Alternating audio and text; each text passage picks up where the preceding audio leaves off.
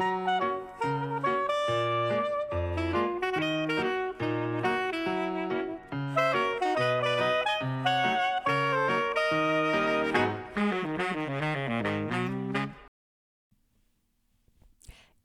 Psychobalado, un podcast pour être à la fine pointe en psychologie et en communication interpersonnelle avec les psychologues Yves Dalpé et Joanne Côté. Bonjour à tous. Aujourd'hui, en ce vendredi 26 octobre 2018, notre sujet principal porte le titre suivant La timidité ou la personnalité évitante. Bonjour, shérif. Bonjour, chère Joanne. Mais d'abord, d'abord, d'abord, le docteur Yves Dalpé nous présente succinctement quelques nouvelles tirées de recherches récentes en psychologie. Première nouvelle, le sommeil et le support social. Oui, alors Joanne, c'est une euh, recherche tirée de la revue Health Psychology, Mhm. une nouvelle recherche qui, euh, qui montre que euh, après avoir étudié 105 000 personnes, 430, quand même quelque chose, là. On a réalisé que les gens qui étaient bien supportés socialement, les gens bien entourés socialement, autrement dit, ont tendance à avoir un meilleur sommeil que les autres. Ah, ben, ça a du sens, hein? Ça, ils se sentent euh, appréciés dès l'heure et puis ça calme tous les, tous les systèmes. Alors, euh, la deuxième recherche, se lever et se coucher tôt. Eh Ah ben, ben, ben oui, c'est une bonne idée, ça. hein? hein? Ben oui, ben, on Oui. le fait à tous les jours. Oui. Alors, dans, dans une autre revue qui s'appelle Journal of Psy- Psychiatry, euh, on a réalisé auprès de 32 000 participants. C'était des femmes. euh, de- des- C'était des femmes, là, les sujets de la recherche. Et puis, on s'est rendu compte que les femmes, ces femmes-là, qui avaient l'habitude de se coucher tôt et de se lever tôt, avaient moins de chances d'être euh, déprimées. Ah, ah, ah, l'hygiène de vie, l'hygiène de vie, l'hygiène de vie, on pourrait dire ça aussi. Hein? C'est qu'on sait que la nuit, euh, notre- no- nos cellules se régénèrent. Alors, troisième nouvelle, l'avortement ne cause pas la dépression. Bonne nouvelle. Oui. Alors, une autre recherche que je relate très euh, rapidement, celle-là auprès de 400 000 personnes, euh, 400 000 femmes Oui, suédoises. c'est les femmes, oui. Et puis, on a réalisé qu'il n'y avait absolument aucun lien entre la dépression en- et l'avortement. C'est-à-dire que, je vais le dire un petit peu mieux, on a, on a fait une recherche pour savoir si les femmes qui subissaient l'avortement étaient déprimées et ce n'est pas le cas. Quand, quand il y a dépression, c'est pour d'autres causes. Ça n'avait rien à voir avec le fait d'être euh, avorté. Donc, c'est quand même quelque chose. C'est quand même 400 une, bonne- 000 une bonne nouvelle euh, que les femmes oui. aujourd'hui puissent profiter de ce moyen-là pour garder un contrôle sur leur vie. Hein? Et que socialement, on supporte ce, ce moyen-là pour euh, euh, donner, donner une meilleure vie euh, à toutes les femmes. Alors, et maintenant, on va parler de notre sujet principal, soit la timidité. La timidité que- qu'on appelle euh, dans nos termes à nous euh, la personne évitante. euh, La personnalité évitante, c'est ça. Il y a, il y a- il y a- il y a de la- des gens un peu timides à très, très, très, très, très timides, hein, Yves? Il y, en a qui, qui se sentent euh, très inconfortables lorsqu'elles se sentent rougir ou que- lorsqu'elles sentent que leurs mains tremblent un peu. Ça, ça inhibe leur, leur expression hein, pour plusieurs. Alors, qu'est-ce qu'on entend par personnalité évitante? Selon le DSM, euh, il s'agit de, de- de personnes qui évitent les activités qui impliquent euh, des contacts importants avec les autres par crainte d'être critiquées, désapprouvées, rejetées. Mhm. C'est des personnes qui s'engagent euh, envers quelqu'un à la condition d'être certaines d'être aimées. Ah, Et ça, ça a du Même, sens. même dans leur relation intime, Assurément. ces personnes-là sont réservées par crainte d'être exposées à la honte et au ridicule. Et puis, on sait que dans leurs nouvelles rencontres interpersonnelles, euh, ils sont évidemment inhibés à cause euh, du sentiment de ne pas être à la hauteur. C'est comme s'il fallait qu'elles savent que- que- que- qu'elles passent le test avant de se donner la permission de s'ouvrir. hein. C'est une forme euh, ben, de peur. Hein. C'est de la peur. La peur, comme tu dis, d'être rejeté, d'être euh, critiqué sévèrement par, par les leurs. C'est des personnes qui se perçoivent comme euh, incompétentes, sans attrait ou inférieures aux autres. Et puis, évidemment, euh, il va de soi qu'elles sont particulièrement réticentes à prendre des risques personnels et à s'engager dans de nouvelles activités pour éviter l'embarras. Ils ne dépassent pas facilement leur zone de confort. hein. C'est ça que tu veux dire, en quelque Oui, sorte. C'est des gens qui ont de la misère à prendre des risques. On pourrait dire ça comme ça. Oui, oui, absolument. Eh là on là on là est habitué d'en voir, nous, en entrevue, parce que c'est des personnes qui consultent euh, assez Oui. souvent, heureusement. Oui, une oui. très bonne idée pour... Que ce euh, soit en entrevue individuelle ou en entrevue de couple, on, les retrouve, euh, on les retrouve souvent dans nos bureaux parce que ce sont des personnes qui sont portées à être euh, anxieuses dues à, ce, à cette peur, on pourrait dire, des autres. C'est des personnes qui sont portées à, à la phobie, à certaines phobies, à agoraphobie et autres. C'est des personnes qui peuvent sont sujettes également, plus que d'autres personnes, à la dépression. Oui, exactement ça, c'est vrai. Euh, mais curieusement, il y a des bons côtés à ce type de personnes-là. On ne pourrait pas imaginer... Qu'est-ce que tu veux dire? Euh, C'est pas, pas bien le fun, là, quand les gens sentent qu'ils rougissent, puis que leur cœur débatte, puis qu'ils qu'ils tremblent de même.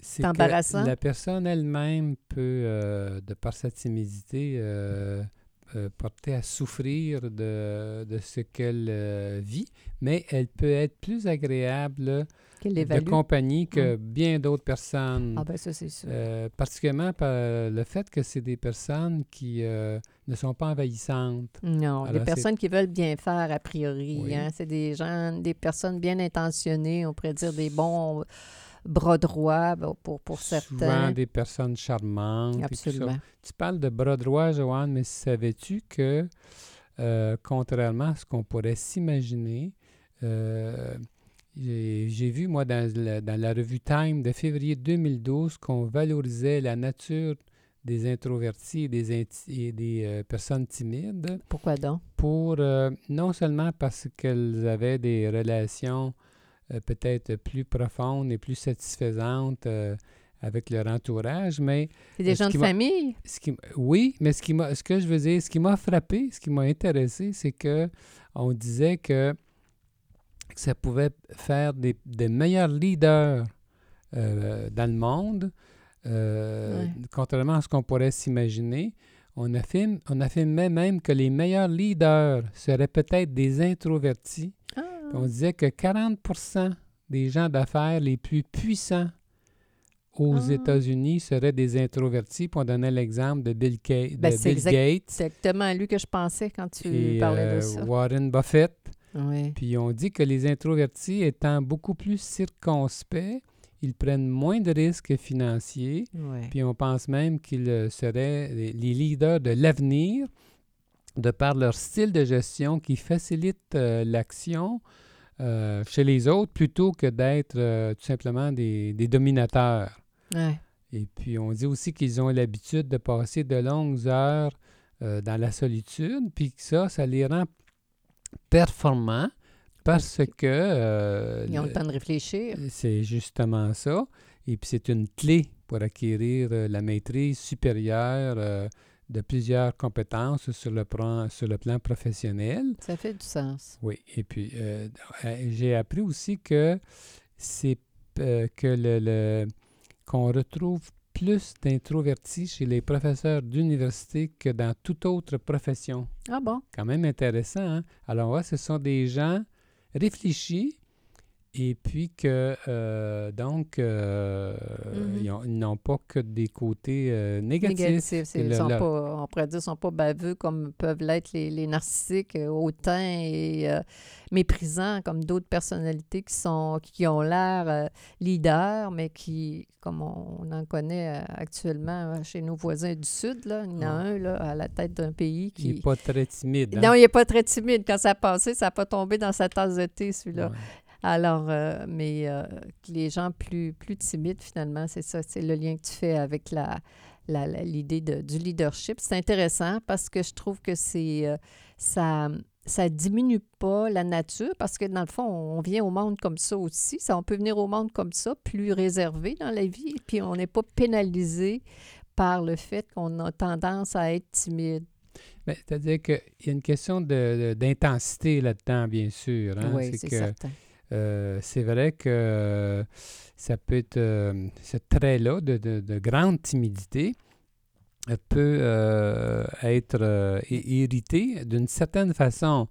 Mais la différence, c'est que si euh, le, celui qui est timide de nature, s'il est mal encadré par ses parents, mal aimé ou bousculé, ben là, il peut, il peut, il peut Mal se développer une timidité qui là devient peut-être plus path- pathologique. là. Pathologique. et ça- même si c'est des gens intelligents, et- et ces personnes-là peuvent occuper des postes qui sont inférieurs à leurs compétences parce qu'elles ont été euh, peut-être la cible de, de, de moqueries plus jeunes. Quand on est gravement timide, on a du mal à se défendre, hein, on a du mal à, à mettre nos limites, on a du mal à, à- à- à se faire confiance, puis à- alors que alors que les, ceux qui sont moins timides, eux, vont être capables de ne pas se faire euh, dominer par, euh, par les autres. Ben, on dit que justement, souvent, là, les, les, les, les, évitants, ce qu'on appelle les évitants, ces timides-là, souvent, ils ont été euh, l'objet de raillerie à l'école quand ils étaient petits, puis ça,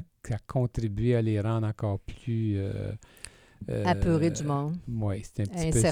d'eux, Oui, euh, qui ont peur de, de prendre de- des nouveaux défis, par peur euh, d'être jugés, d'être ridiculisés, d'avoir honte, d'avoir euh, d'être rejetés par les leurs. Là. C'est Hein, c'est, des gens qui ont envie de faire partie du groupe, de la gang, comme je dis, mais ils vont se restreindre par, parce qu'elles n'ont pas confiance en eux. Elles assument rapidement, ces personnes-là, qu'elles sont pas à la hauteur.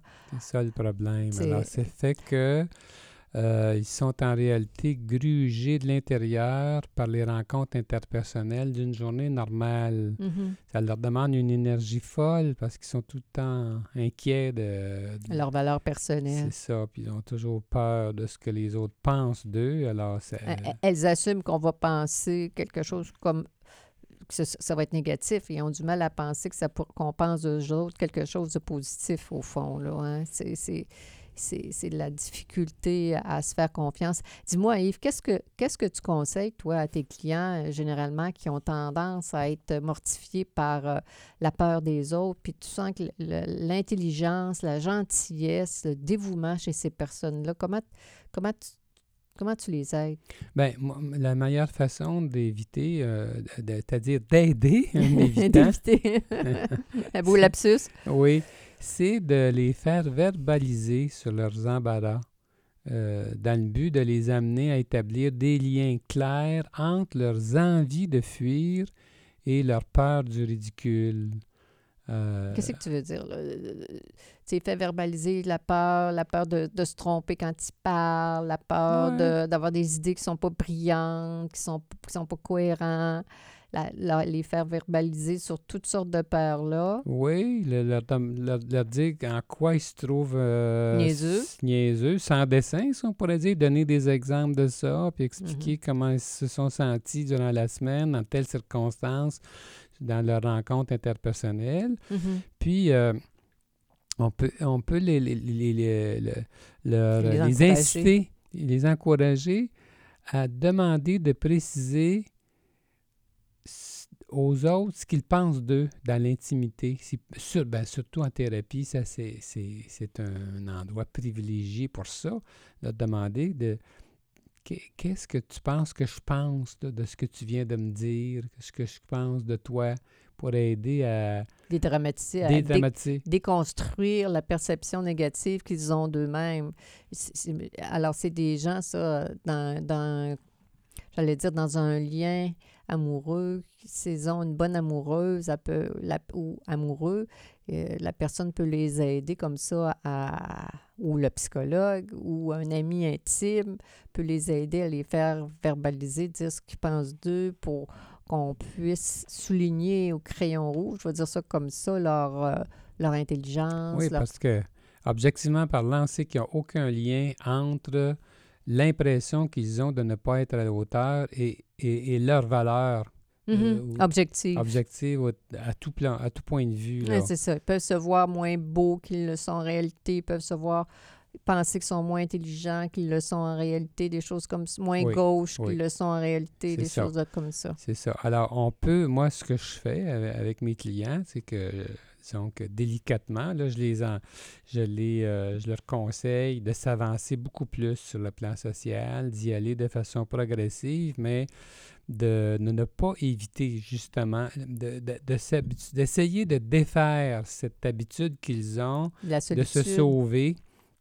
C'est ça leur plus grande, euh, la plus grande Ouais. erreur, je dirais. L'erreur de l'évitant, c'est de fuir les situations embarrassant, embarrassantes. En et contact avec les relations interpersonnelles. Ça l'empêche de développer justement sa, sa compétence et puis de, de, de- de s'avancer. C'est à tout faut qu'il fasse le contraire de ce que ça il a le goût de faire, autrement dit. Exactement. Exactement. Exactement, parce qu'ils ils ont beaucoup trop tendance à rester distants, même avec leur conjoint. Ah oui. Euh, Ils ont une certaine peur de l'intimité, Ah oui. malheureusement. Et puis... euh, C'est le même cerveau, hein? Que tu sois en groupe ou que tu sois avec ton conjoint, tu vas attendre que l'autre personne te pose une question avant de poser une question. Tu vas attendre que l'autre personne s'exprime au lieu de t'exprimer, hein? Que tu sois en groupe euh, élargi ou dans entre deux personnes. C'est quelque chose. Ce que ça fait, c'est qu'ils ont... Comme ils oscillent entre leur besoin d'affection puis la peur du rejet, souvent, ils développent une espèce d'engourdissement affectif. Ils ont l'air Euh, engourdis. Ils ve- ils- dans le sens qu'ils ne ressentent pas assez ce qu'ils devraient ressentir. Là. Euh, Leur envie de contact, leur l'expression euh, euh, heureux d'être en contact avec l'autre, se trouve être euh, anesthésié. oui, oui, on dit même que le toucher peut les effrayer.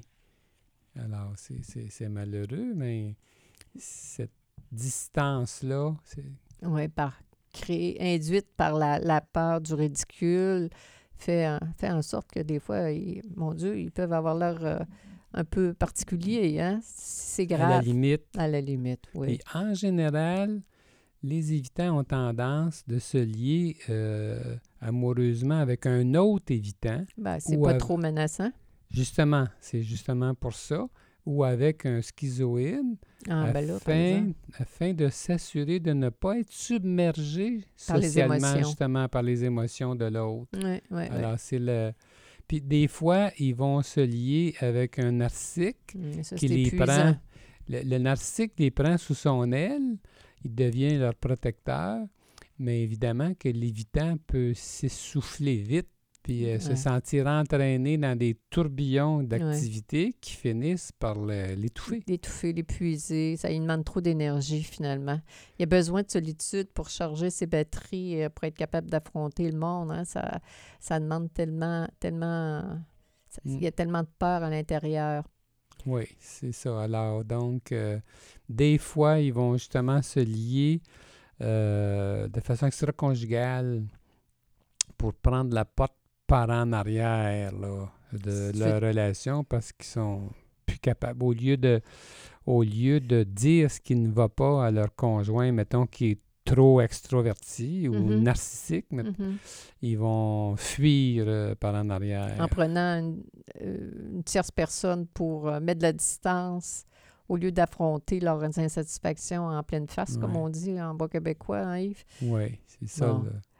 Mais c'est pas des candidats, euh, a priori, qui sont très, euh, comment dire, fervents des relations extra-conjugales. On- C'est pas, ça arrive, mais c'est pas les plus dangereux sur la liste. là. si on avait un top 10 à faire, Non, mais quand même, Joanne, si on fait le lien avec les- la typologie d'Emily Brown, c'est des gens qui évitent les conflits. oui, absolument. qui... Mais qui se retrouvent souvent après plusieurs années de mariage dans ce qu'on appelle, nous autres, la coquille vide. Ils ont tellement évité les tensions, ils ont tellement pas développé de compétences à ce que j'appelle l'agressivité saine, à se faire la preuve que si on aborde nos tensions de manière respectueuse, entre guillemets, le- euh, que c'est meilleur que d'éviter que la, la vie conjugale est plus riche si on fait ça que si on fait son contraire. Oui. Hein?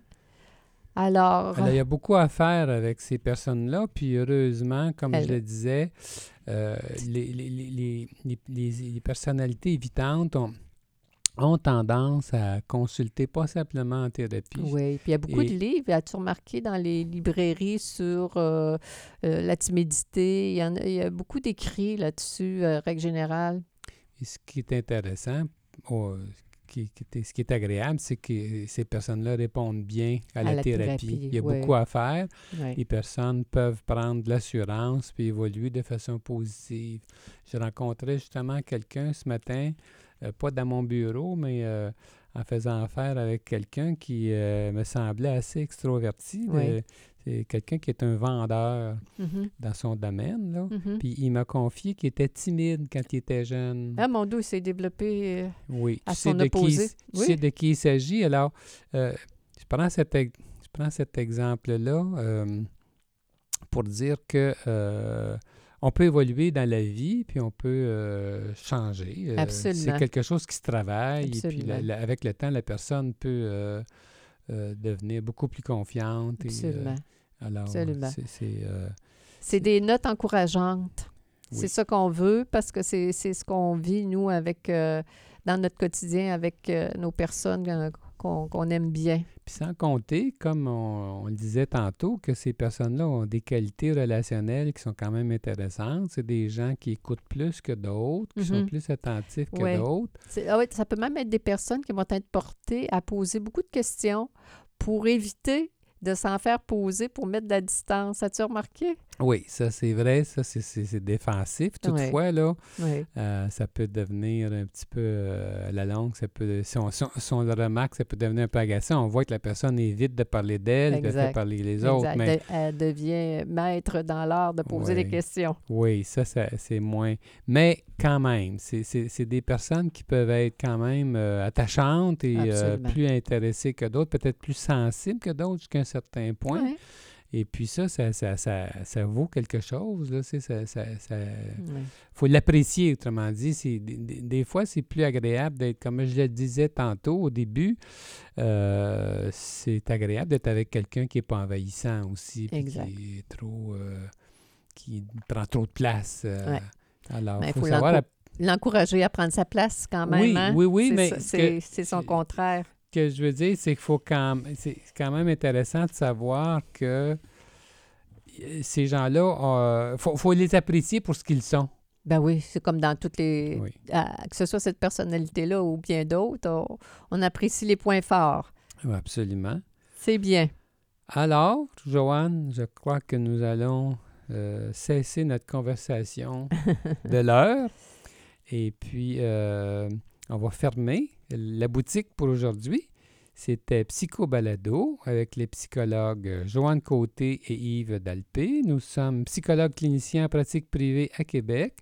Et pour plus d'informations sur qui nous sommes et sur nos podcasts, consultez notre site web www.dalpécoté.com.